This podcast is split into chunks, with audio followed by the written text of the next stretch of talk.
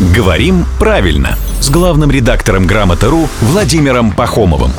Здравствуйте, Володя. Доброе утро. Письма, письма от слушателей вам я ношу. Вот Лариса вам пишет. От какого слова произошло поясничание?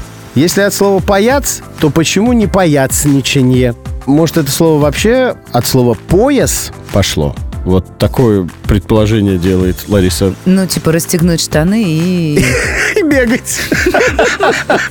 Но я вообще поясничание себе немного по-другому представляю. Но мало ли, сейчас Володя как скажет. Нет, это не от слова «пояс», это от слова «паяц». Да. А, но интересно, что это слово в русском языке было заимствовано дважды. И сначала оно пришло из французского в форме «пояс». Да, там пояс, да. И отсюда «поясничать». А, Потом только из итальянского, Потом да, только из паяцца. итальянского уже в форме «паяц». И вот это итальянское слово вытеснило заимствование из французского языка.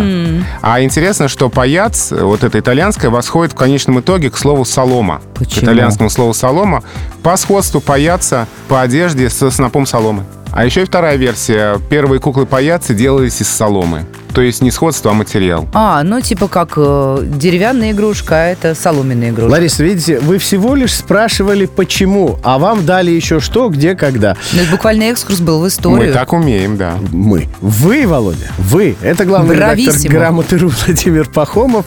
Браво, брависсимо. Каждое буднее утро в 7.50, 8.50 и в 9.50.